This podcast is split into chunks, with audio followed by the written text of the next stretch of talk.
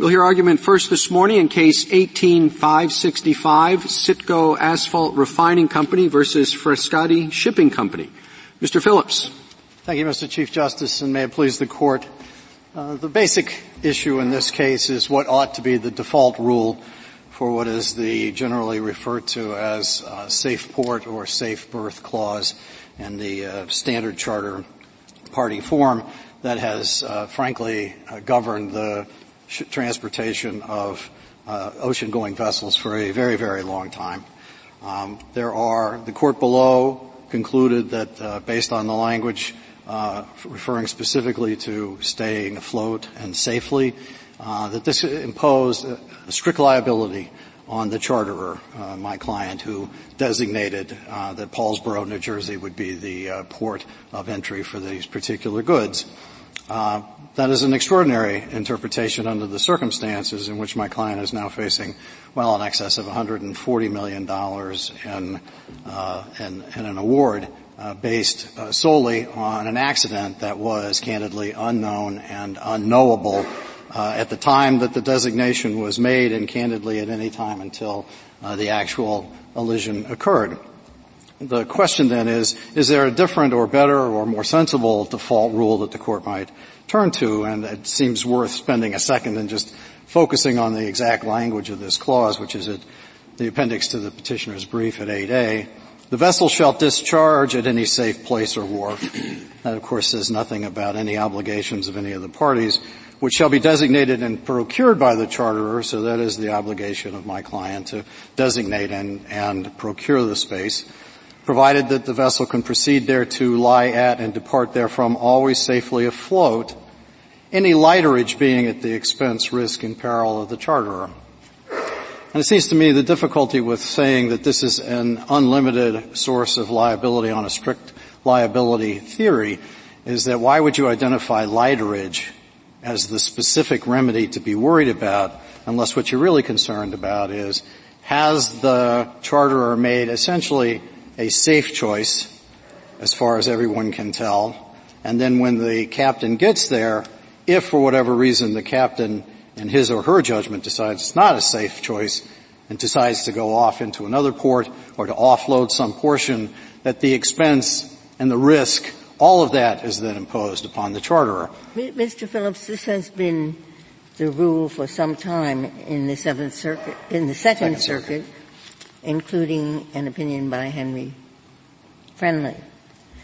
And isn't this something that the parties can adjust to? If you know what the rule is, they can adjust to it and insure accordingly? Uh, that's, that is precisely what the court said about Norfolk Southern versus James Kirby in terms of how do you interpret the contract. Obviously it will always be possible to write around whatever the contract interpretation has to be, but the court still has the fundamental obligation to determine what should be the default rule. And while it is true that there was, that there's certainly been a period of time when the Second Circuit adopted a, a broader construction uh, of this clause. It is equally true that for almost 30 years, the Fifth Circuit has adopted precisely the opposite construction of this clause, and uh, Gilmore and Black, for more than 40 years, 50 years, have adopted a fundamentally different Contrary construction to, to of the, this clause. To the, to the other treatises. But there is another clause that is adopted in some charter parties and it's called, what is it called? Uh, the due diligence clause. So if that clause, that clause would be um, unnecessary under your reading because you say that's all that the safe berth clause required. So all of these charters that have been adopting the specific language of due diligence, they're doing, they've done something that's entirely unnecessary.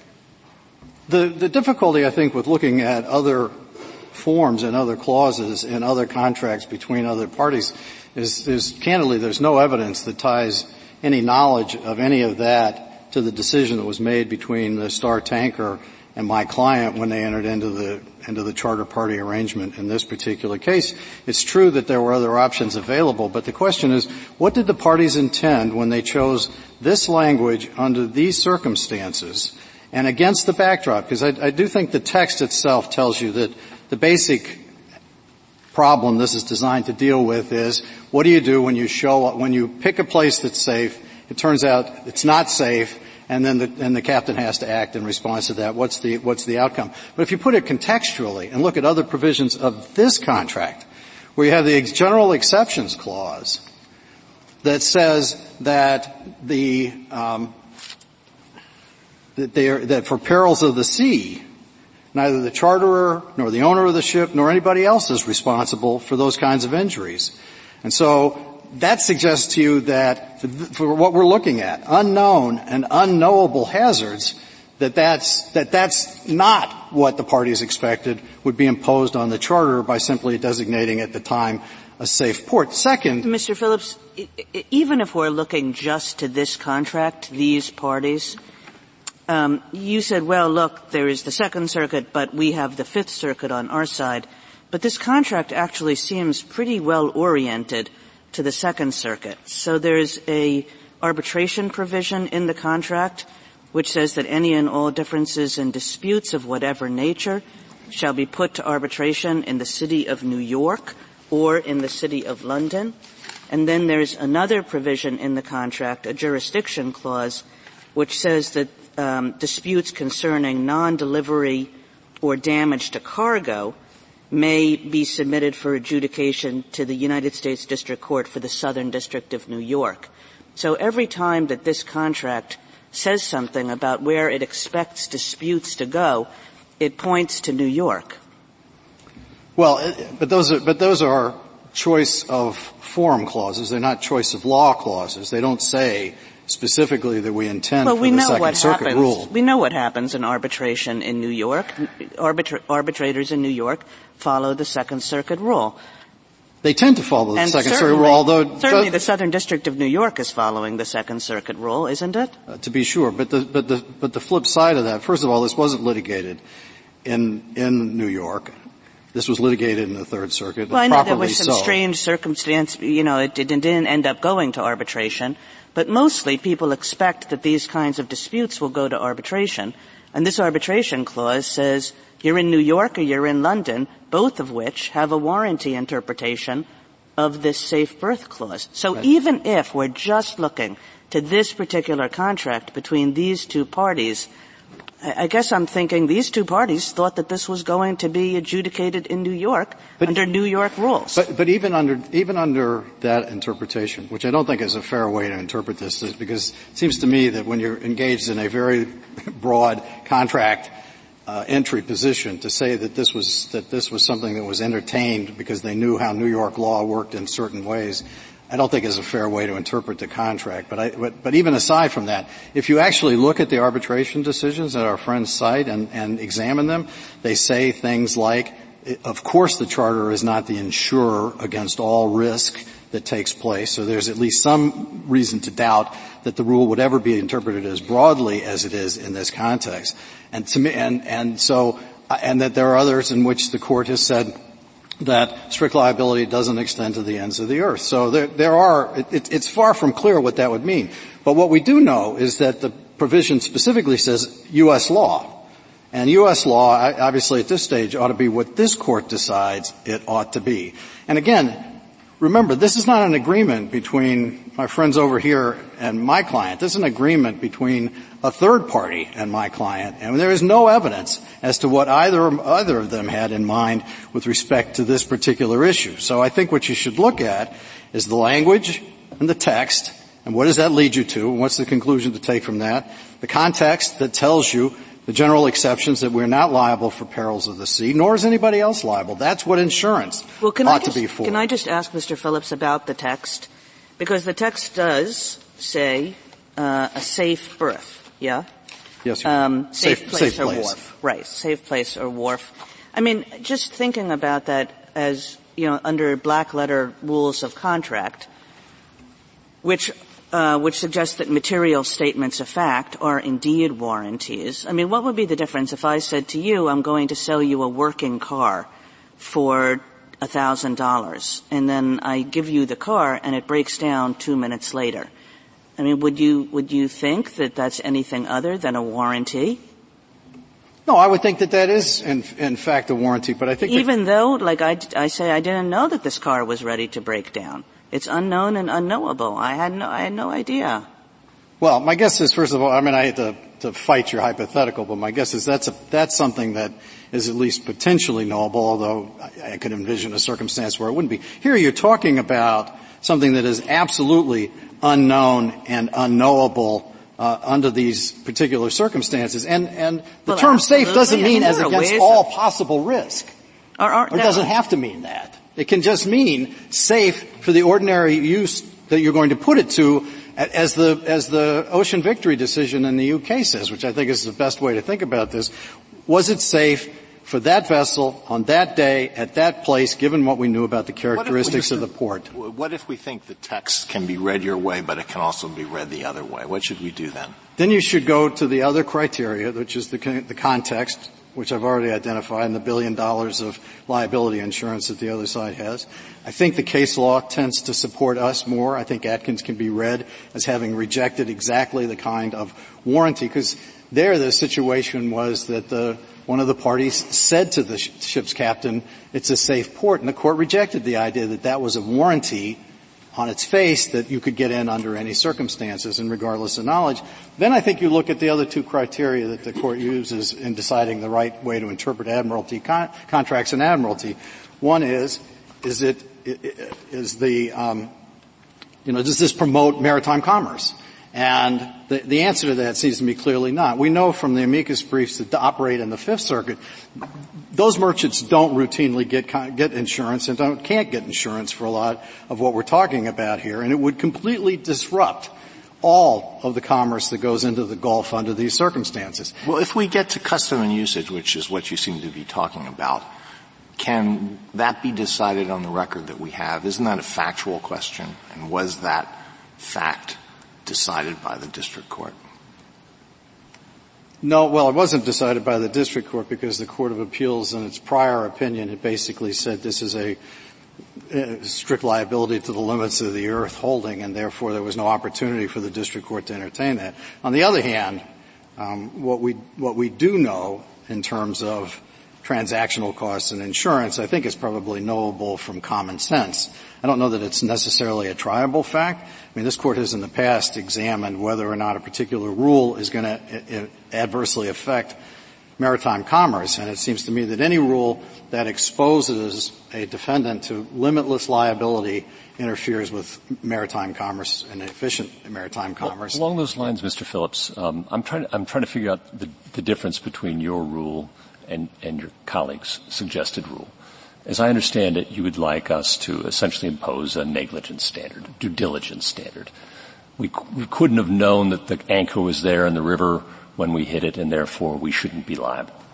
The other side says no, there's a warranty of safe berth, but at least as it's been interpreted by many courts, including the English court you, you, you alluded to earlier, there's an exception for abnormal circumstances mm-hmm. Under, under the particular circumstances. I think you alluded to it as well in these circumstances at this time in this place. It seems to me that those two rules, strict liability minus abnormal circumstances and negligence, are awfully close at the end of the day. And if that, if, is that true, first of all, would you agree with that? And isn't your real problem at least the argument from the other side that you didn't make an abnormal circumstances argument below. And so that you are stuck with more of a strict liability result in this case, but m- might not have been on a different record in different circumstances.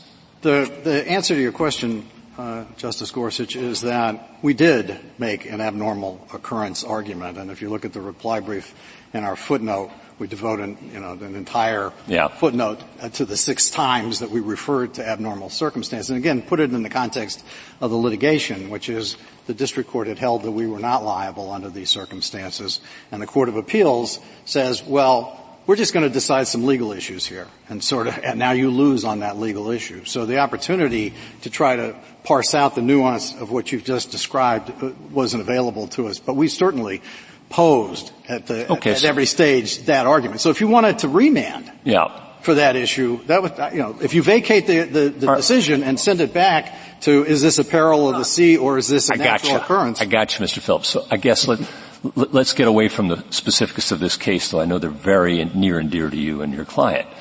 What's the difference between those two legal rules, if any? The due diligence standard, frankly, doesn't go to the question, to my mind, to the question of this particular obstruction. The due diligence goes to the question of whether you, whether you did due diligence in selecting the port or the berth in the first instance. And that's usually regulated on the basis of the, the history of the port. And, and, again, if you look at the original district court opinion that talks about the 147 ships just like this one that passed through exactly that stretch, um, there's no question this was a safe port when selected under those circumstances. Mr. Phillips, and we did our due diligence there. You've been using terms like strict liability and due diligence, and those those sound in tort to me, and yet we're dealing with a contract. And the contract doesn't say uh, anything like that, any familiar tort terms. It just says you're going to provide a safe place. And you either did or you didn't, but that's a matter of contract. I don't know.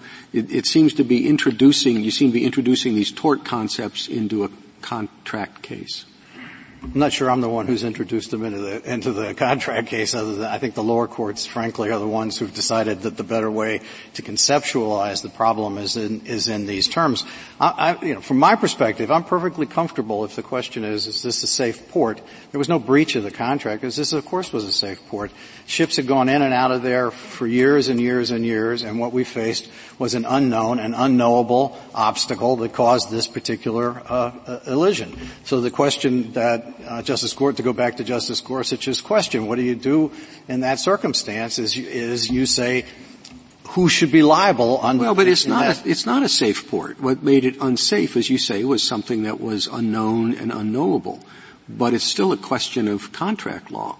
Right. But the question is did the parties envision that for something that was unknown and unknowable that one of the parties would, that that made it unsafe under those circumstances, or isn't it the more logical conclusion to draw, particularly in the context of a provision that says that there is no responsibility and, and does it in terms of damages for losses that are, that are caused by perils of the sea? Under the contract and separating out tort law and contract law, under tort law, it happens because there is an accident.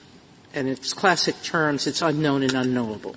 Right under contract law, why should the vessel bear the risk of someone else's choice? Because of the unknown and unknowable. The voyage is, the vessel is there only because of the charterer's choice, not because of its own. Right. And so if we're talking in terms of contract, why does that make any sense to view it in any other way than to say the charterer picks. The charter has the expense, risk, and peril of lighterage, and lighterage, in my mind, can include all the charges related to the transfer to a safe berth. There was no ability to do that. It just was destroyed there. So I, am I'm, I'm just not quite sure you were answering the chief's question. Well, I, which I, is if you're right. talking about the parties' expectations, why would the vessel think it should be responsible for losses occasioned by someone else's choice? Be- because the, all that the choice imposed as, a, as an obligation on my client was to identify some place that is safe in the sense that it, there are no obvious risks, that it is not obviously un, uh, I don't see those words anywhere in the contract. Well, that, but it only makes sense in the context of what is the remedy by choosing poorly. It's not as you, as you would get in dealing with the general exceptions clause, which says you'd be responsible for any loss or damage resulting from the perils of the sea. If you were going to say that you are responsible for everything, you would use precisely that same language. And if you depart from there, then you are responsible for any loss or damages arising from the choice made by the, by the charterer. The fact that they don't use that language suggests that this is a much narrower obligation. And the reason why you would interpret it in light of that is again goes back to the core notions of maritime commerce. That anytime you begin to impose virtually limitless liability on a party who has no ability to make a choice, and you do so in a way that we know from our amicus will dash the expectations of a very large part of the economy that operates in the Gulf of Mexico, uh, this court ought to think long and hard about whether that's the more sensible rule and adopt the more, the, the more restrained rule and realize that at the end of the day, the reason why the, the, the ship owner would expect this liability to be on it is twofold. One, it took out insurance. It has a billion dollars of insurance against the ultimate liability here. And two, it almost certainly had insurance for its hull. And that's, that is exactly the position that, that uh, Gilmore and Black explained many, many years ago as to, the, as to the reason why it's not reasonable to expect that the ship owner thinks he's getting a pass on that circumstance, and it is certainly not reasonable to think that the charterer under these circumstances would assume that kind of liability. The, back to the text, uh, does say uh, safe place or wharf which shall be designated and procured by the charter. So the words designated and pr- procured are not just the place, but uh, the fact that it's safe as well. So if it turns out not to be safe, just as a matter of logic, it hasn't designated or procured a safe uh, place or wharf. Well, the question, uh, it seems to me the question, Justice Kavanaugh, really is, does safe mean that you, you, uh,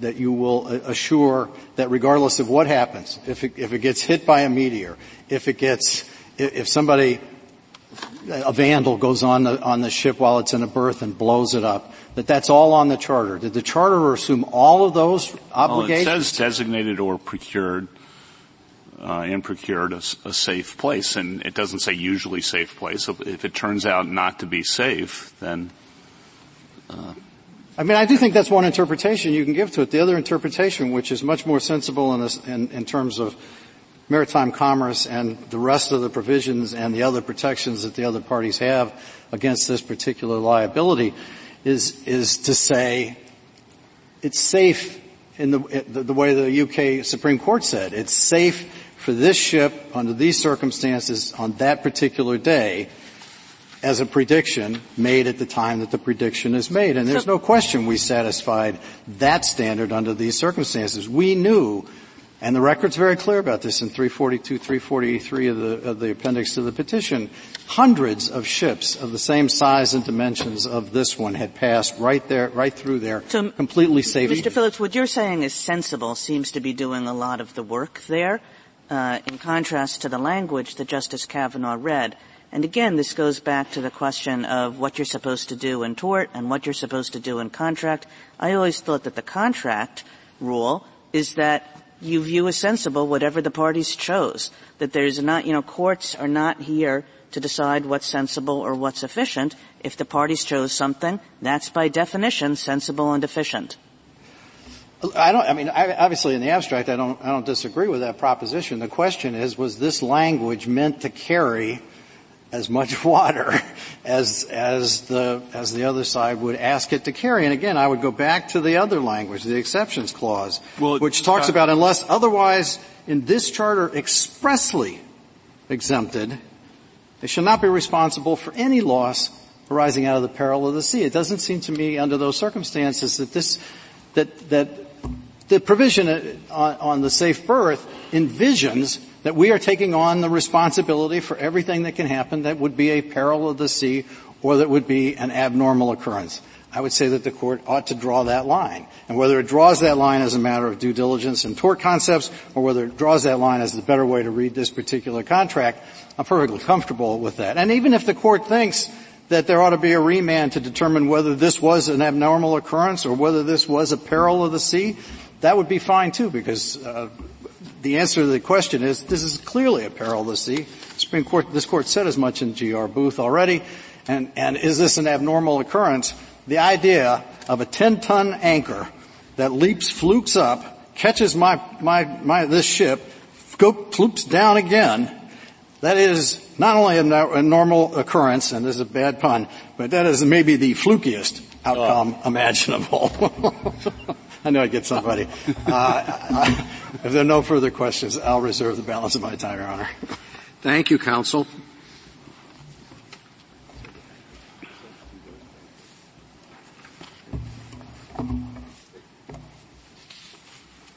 Ms. Ross? Mr. Chief Justice, and may it please the Court. The sophisticated commercial parties in this case chose a forum contract to govern the transport of oil from Venezuela to petitioner's berth on the Delaware River. When the parties entered their agreement in 2004, they had the choice of two types of safe berth clauses that predominate within the industry.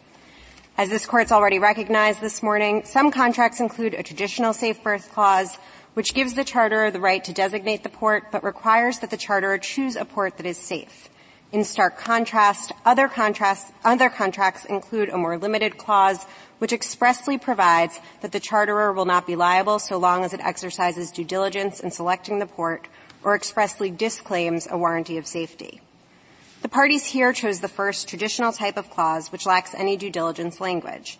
By the time they had done so, courts, arbitrators, and scholars on both sides of the Atlantic had for decades construed the safe berth clause as a warranty that the charterer would choose a port that is actually safe, not merely one that the charter believes to be safe after the exercise of Ms. due Ross, diligence. I, am I'm, I'm going to pose to you the same sort of question I posed to Mr. Phillips, which is I'm, I'm not sure what the difference or delta is between the two proposed tests at the end of the day. Um, yes, this is a contract case, but Mr. Phillips has argued for something like a due diligence, right? I think of it as really a negligence type standard. You've argued for something more like strict liability, right? That it's a warranty, absolute.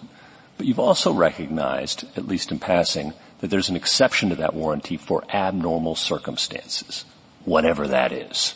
Nobody knows what that is. At the end of the day, don't the two wind up in pretty much the same place?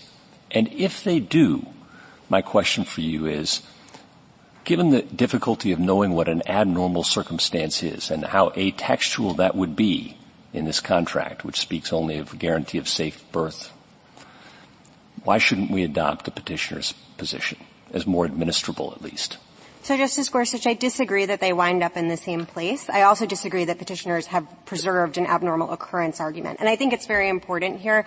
Uh, Your Honor used the phrase abnormal characteristic. It's actually an abnormal occurrence under the, well, it matters because the way that abnormal occurrence is defined in the English cases, which have done the bulk of the work in this area, is it is something from outside the port. It is not a prevailing characteristic of the port. It's something from outside the port that comes in and causes an abnormal event. And it's not not the accident itself that has to be abnormal, it's that cause of the accident. Like, like what?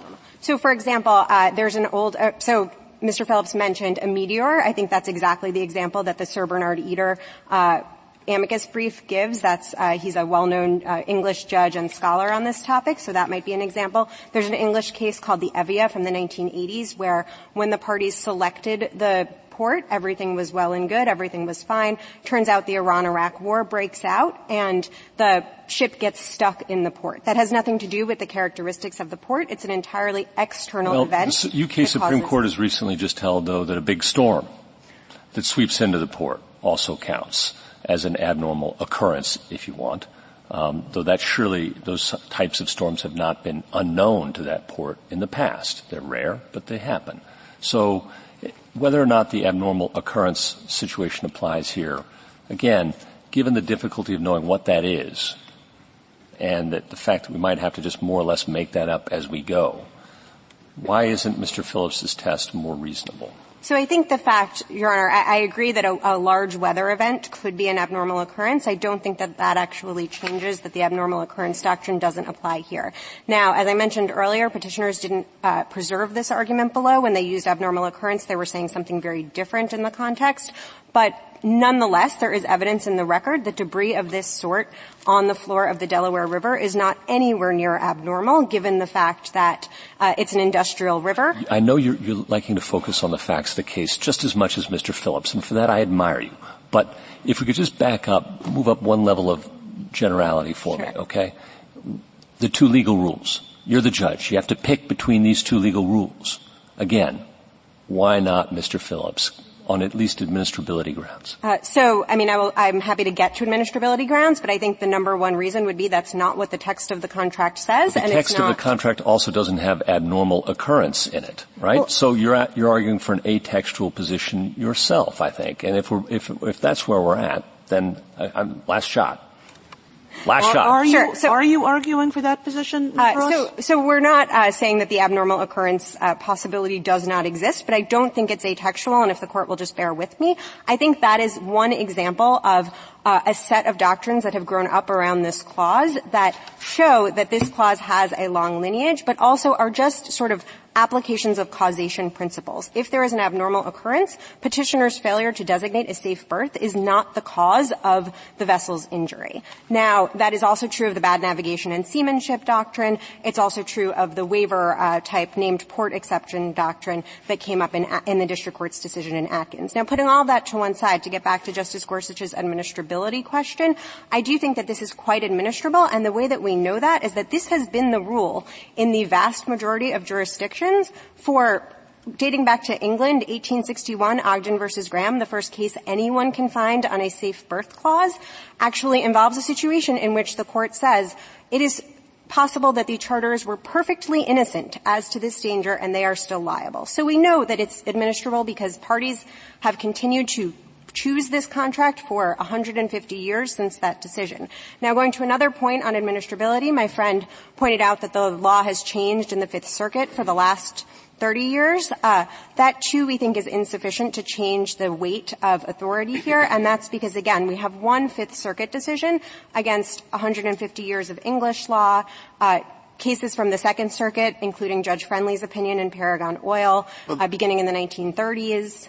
The, the Association of Ship Brokers and Agents publishes the, the form on which this contract was based, doesn't, It doesn't does, Your Honor. And which interpretation does it think is the correct one? So it has not taken a position in this case. At the cert stage, it simply asked the court to grant and didn't say which side. I think it does, however, take a position sort of without taking a position by having a separate form contract that was promulgated in 1984, so six years before the Fifth Circuit's decision in Orduña and 20 years before the parties here contracted.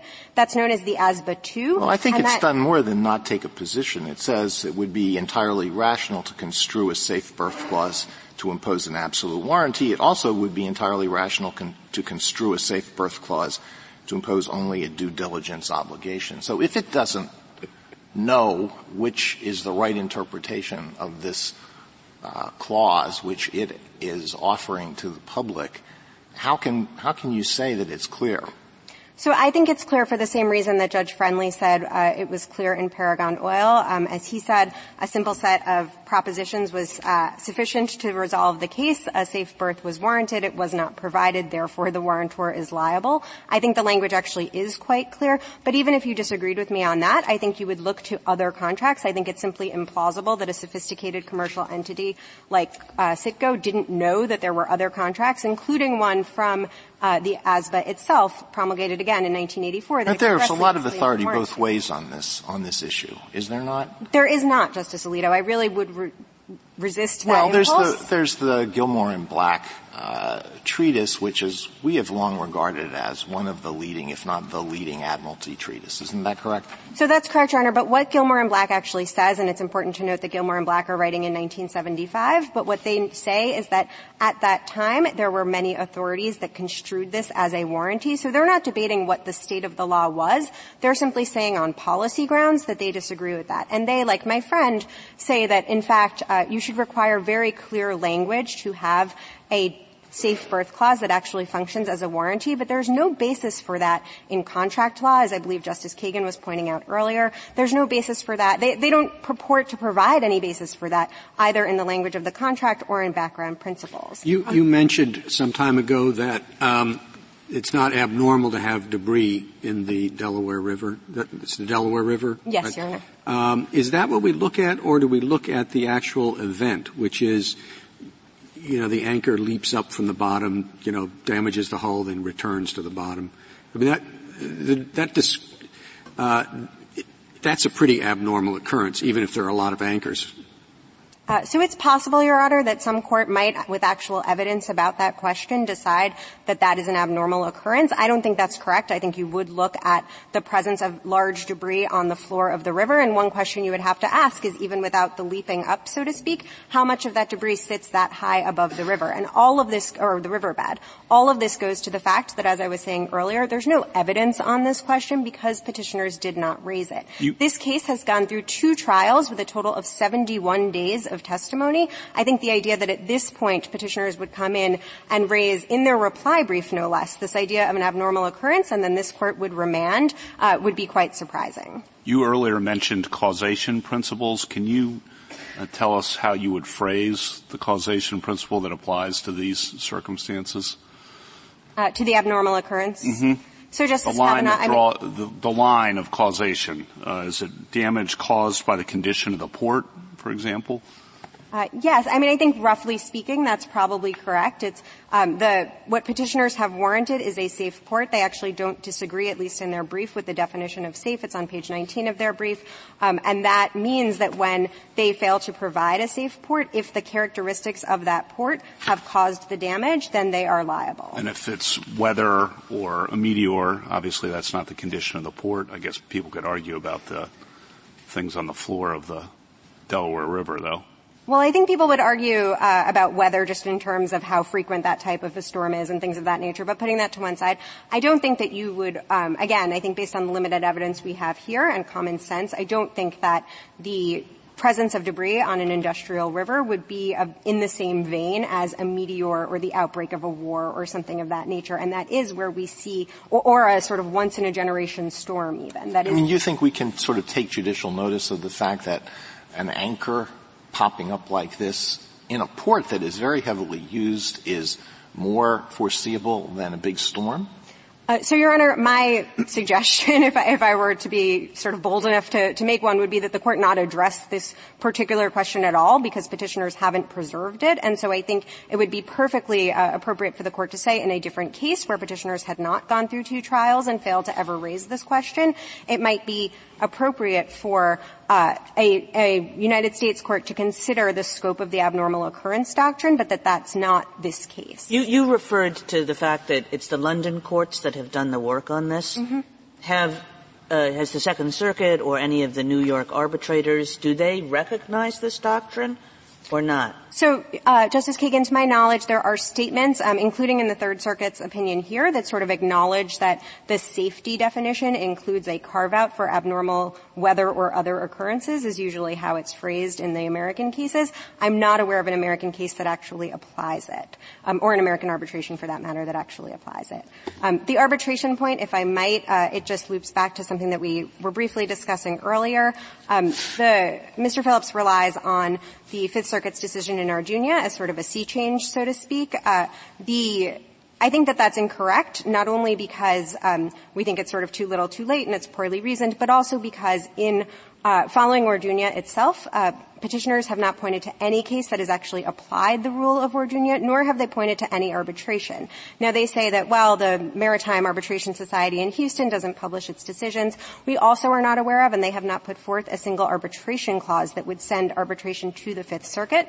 So if you look at the New York arbitration, some of them in fact involve accidents that occurred in New Orleans. And they, because of the standard forms that Justice Kagan was discussing earlier, they still wind up in New York arbitration. And so we I mean, arbitrators don't have to uh, interpret the law the same way a court does, and to the extent they do it, it's not reviewable by a court. So how much can we read into arbitration decisions?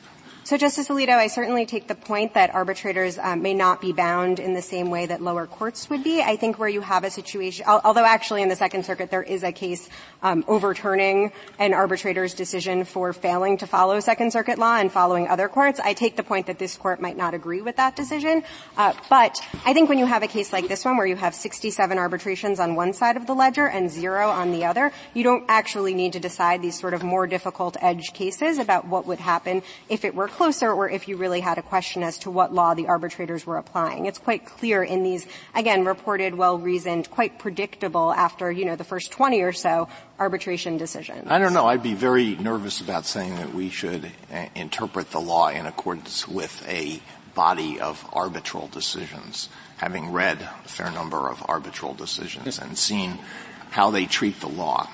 So I think, uh, Justice Alito, the way I would um, phrase it, if I might, is that the the arbitration decisions are really confirmation of the industry's understanding because these are our expert arbitrators. And again, going back to where I started this morning, the industry had and has had, I believe, since the 1950s, two sort of standard form contracts that govern, and so it is consistent with that dichotomy between Excuse express me, with due respect to that issue, your ad, uh, Mr. Phillips says that uh, you can't get insurance, that a ruling in your favor will destroy the industry. Could you address that issue? If I might. Yes. Uh, Sure. So I don't think that's correct. I don't think they have any evidence for that. I think on the insurance point, two points are really important here. One is that the reason why vessel owners have that insurance is because the Oil Pollution Act requires it because they're the statutory responsible parties. It's not specific to this contract. The second is that um, their amici suggests that charterers can't get insurance. I think there's plenty of evidence in the red brief and in some of our amicus briefs that that's just not true. So I don't think that that should be driving the decision here. Thank, Thank you, counsel. Mr. Goldstein? Thank you, Mr. Chief Justice, and may it please the Court. I thought I would come at this from the perspective that Justice Alito asked about what if we regard the text as an equipoise. Uh, it says safe, and that could mean different things in different contexts. And I'd ask the court to just look at what the position of the parties was at the time they entered into this agreement. So at the time that they did this, it wasn't just you had to interpret safe port. There were two different kinds of forms, and they were basically evenly divided. Uh, this is all done by an industry that just choose forms off the shelf, and there are a bunch that say safe port, and there are a bunch that say the charterer will exercise due diligence in selecting a safe port. And so that's a pretty meaningful choice. Then you say, okay, with respect to the ones that say safe port, what was the understanding of the industry at the time? Now, every one of those uh, forms said that any dispute will be resolved by arbitration in either New York or London. There were none for Houston. So every single one of them said, we'll go to New York or London. And you say, okay, how were these provisions interpreted in London and New York? Well, they were uniformly interpreted, the safe port provisions, as importing a warranty. So there were 67, as my friend mentioned, from expert arbitrators in New York. That would include four on this particular form, not just in general, but this specific form, every decision of the Second Circuit. Justice Kagan cited a provision of the Charter Party in particular that deals, deals with lost cargo. So when the oil spilled out of the oil tanker into the Delaware River, that would be a lost cargo claim, and that was you know, in, going to be done in the Southern District of New York, and then all of the London decisions, all of the UK courts, and uh, unlike U.S. arbitrations, UK arbitrations do get reviewed by the courts, and there was absolute uniform authority. So if you just ask, ah, I'm just not sure exactly how I would look at these words, I do think it's quite clear how the industry would look at these words. Then I wanted to turn, if I could, to Justice Gorsuch's question about, okay, you know, what really is the difference here? I do think the critical textual difference is between whether the injury is caused by the port or by some other thing. Justice Kavanaugh, this is the question of causation. And so if it is a characteristic of the port, and I would also encourage the court to look at the phrase always safely afloat. There are two parts to this provision. And what they cite the authorities, they're quite right, that says always safely afloat means you're not going to hit something on the bottom. And that's the kind of obstruction that you have with an anchor, whether it flips up or down, it is on the bottom. And that is a very common thing. It is the kind of thing that you worry about in chartering a ship. Now some, then you ask, okay, was this a characteristic of the port or something else that caused the injury? Well, what other things might happen? You could have negligence of the ship's master.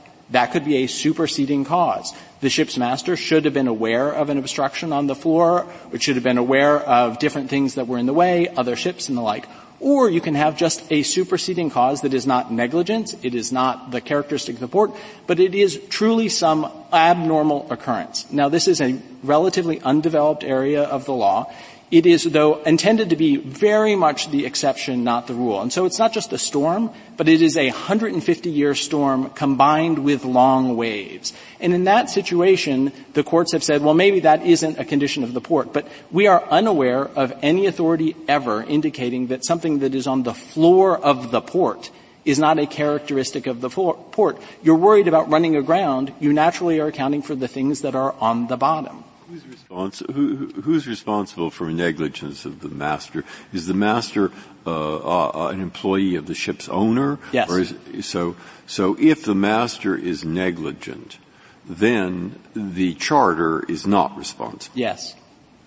And then, so what we have is a situation where the, the master is negligent and the charter is not responsible.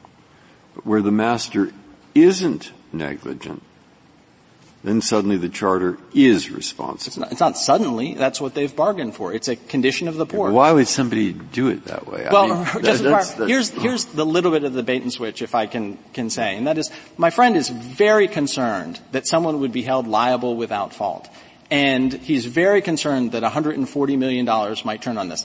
He's not actually concerned about that. He just wants it to be us right? He's not saying that there shouldn't be strict li- liability. He's saying it should be we're strictly liable. Yeah, yeah, yeah. No, well, but, but they still go back to the original thing. There's a master who's hired by the owner, and he says, "I'm going to take it into port X," and he should know that port X is filled with poison ivy, which drives the crew wild, or, or you know, or some odd thing about it. That would He's supposed to know that. Yes. And then when he does that incorrectly, yes, mistakenly, yes, that's your problem. It's the owner's problem. Yes. That's Atkins. This court, that's the district court ruling. All right, and but he, the owner, the, the, master had nothing to do with it. It's just a total fluke. Uh, leaving out that other. Right. And suddenly the charter is liable. It, there's, uh, well, I guess people have operated under this rule, as you say, for a long time. Long time. Well, isn't it because Why? the charterer chose the port? Yes. So uh, that's exactly right. If you asked me, Who? Uh, he did. The charterer did. He said, "I want to take your ship. You have a ship. Yeah. I want it to go to Paulsboro, and I promise it'll be safe." And we said, "Okay, let's go." Uh, but that is not at all irrational or strange or anything. And if he instead wanted to say, look, I want to go to Paulsboro, but all I'm promising is that, all, that I've exercised due diligence, I've done my best, mm. I'm not taking responsibility. So it, it, we have to realize when you have a situation of unknown and not reasonably knowable damages, mm. someone is going to be strictly liable. It is inevitable. We're just trying to figure out who it is. Our point is he wrote a contract, he picked the contract and the contract said it'll be safe, rather than the contract saying. Uh, Gilmore and Black think that the language is ambiguous. Is that why they recommended the other? Well, Gil, let's just be clear. Gilmore and Black, written some 40 some years ago. Yeah, yeah that's, that's right. Pretty good. And as my, my colleague from the Solicitor General's office says, what Gilmore and Black says is, um, we recognize that all the authority is on the other side. We just think we would read it differently. We would apply a higher bar. Both because because we just think it, it doesn't make sense. It just and it doesn't make sense in their view because because it would just make it would it's not fair to the charterer. You, you should just put it because on. Uh, it doesn't go a lot farther than that. Just well, Gilmore and Black are not. I mean, they're they're, they're very good experts. They, were. they don't I make mean, things up. Uh, so so so. Justice Breyer, they actually why? in this instance say they are making it up. Just to be clear, Yeah. they recognize that the authority says one thing. We, you, the court tends to look to treatises to describe the state of the law. If you asked Gilmore and Black in 1975 and 1977 what the state of the law was, they would say we, the state of the law is that the respondents are right. And then you would ask them, with the exception of the Fifth Circuit's decision in Orduña, which is a complete fluke. Remember, all the forms say that these things will be litigated and arbitrated in New York and London. There, sometimes it escapes those jurisdictions because some third party who's not a party to the contract, like the crane operator in the port in Orduña, gets involved in the litigation. But were it not for that, Orduña would not even have existed. And the reason Orduña has not been a problem, the reason it has not been regarded as a lot of authority on either side, is that in the wake of Orduña, all these contracts still call for arbitration and litigation in New York and London. That's why there are no I got that. I knew Gilmore and Black in 75 and I should have asked them. yes. Poor foresight I on your didn't. rap. That's it. That's Ask them about the poison Yeah, ivy. yeah. The, um, but, uh, I mean, Mr. Goldstein, would it be fair to say Gilmore and Black were incredibly smart men? There are two kinds of treatises in the world. There's the kind of treatise that just sets out the law, and there's the kind of treatise that says we are incredibly smart men and we could do it better. yes, Don't you think Gilmore and Black is the second kind of treatise? I do. Yeah, and I, I they they in fact say it themselves, uh, and and I'm sure they appreciated all the citations of the court. But if you were to actually cite them, in your opinion, you would be citing Gilmore and Black says the rule should be X. My point, I was trying to start from uh, Justice Alito's question is, what actually, if you thought the text was in equipoise, what would you look at how the industry actually treats things? You would not cite Gilmore and Black against me on that position, on that question. Well, if we thought that the, the text was perfectly ambiguous, couldn't we say, we are incredibly smart people, and we think that the better rule is the Gilmore and Black rule. Uh, Justice Alito, I learned a long time ago that if the question is, couldn't, could the Supreme Court do X? the answer is yes. Uh, what, it would be somewhat of a departure from this court's decisions saying that you, in these kinds of cases, look to two things, and that is the industry practice and how the United Kingdom has interpreted maritime contracts. And so while you could depart from that understanding, it would not be in a contract case what the parties actually expect. Because it is the case that they can get insurance. We have cited the insurance policies in our brief. It would be very strange if the insurance industry said, we recognize to the charterers you're undertaking this liability, but we just don't, we, we just don't like to give you insurance. We'll give the ship owner the exact same insurance for the same liability, but for the charterers, we, we, just don't like charterers. That's not true. It doesn't make any sense. And it would be contrary to the fact that this uh, has been the industry's understanding for a long time. I did want to explain the lighterage provision, if I could, which is on 8A. I think what happened here is that my friend inadvertently just skipped some of the language in the contract. Uh, and it says at 8A, the vessel shall load and discharge at any safe place or wharf. And then here's the part that gets skipped or alongside vessels or lighters reachable on her arrival, which shall be designated and procured by the charterer, provided the vessel can proceed thereto, lie at, depart, and therefrom always safely afloat, and we agree that's don't hit the bottom, or hit something on the bottom, any lighterage being at the expense, risk, and peril of the charterer. The reason there's a reference to the cost of lighterage is that in the third line, the charterer is allowed to designate lighterers. They're allowed to say, don't go actually to the port, unload onto a ship. On the question of where we get our damages, there is a damages provision in the contract, and it is at 20A. It's very simple. Paragraph 23, damages for breach of this charter shall include all provable damages and all costs of suit and attorney's fees incurred in any action hereunder. They promised us a safe port. It was not safe. It was a bad accident. But if you were to ask where is the textual basis for his position, where is there a reference in the Safe Port Clause to due diligence? Where is there a, a reference to the idea that there will be no uh, responsibility if the port turns out not to be safe and only if they are negligent? It doesn't exist. And just the last point, Justice Gorsuch, on administrability. Remember, there's always going to be a question of causation. And they agree that they're liable if they didn't exercise due diligence. So it's not that their rule just avoids those questions. It just points them, it just puts the burden on another party. Thank you. Thank you, counsel. Uh, five minutes, Mr. Phillips.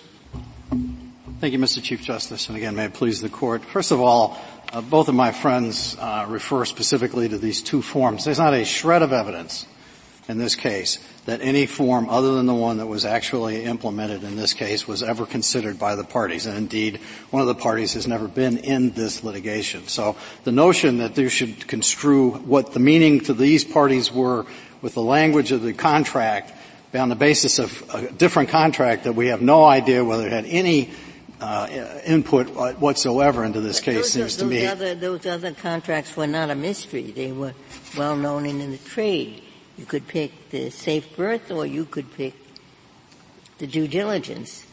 You, you may have had, to be sure, Justice Ginsburg, they had the option to do that if they knew about that option, but there's, again, typically in a contract case, there's some evidence between the contracting parties that tells you who did what to whom and who made the selections here. The, all I'm saying is the fact that there are other alternatives does not tell you anything about the contract that the parties understood when they entered in, into this agreement. With respect to abnormal occurrence, again, that is clearly an atextual analysis, again, by my friends over here. There is no way you can get from the simple language of just safe berth and say, but what that excludes abnormal, abnormal occurrence. You only do that because at the end of the day, that is the most sensible way to read safe berth, which is to say it doesn't, it doesn't make you the insurer against all things that can happen. And I submit to you that if you're not the insurer against all bad things that happen, one of the bad things that you're not insuring against is the anchor in this particular case. It is not a characteristic of this port. This court specifically defined objects in the sea, submerged objects in the sea that are unknown and unknowable as perils of the sea. not as characteristics of the port. The court's already been down this road. It ought to follow that same position that it took in G.R. Booth. And then finally, with respect to Gilmore and Black, what they say is the text is being way overread by the prior decisions.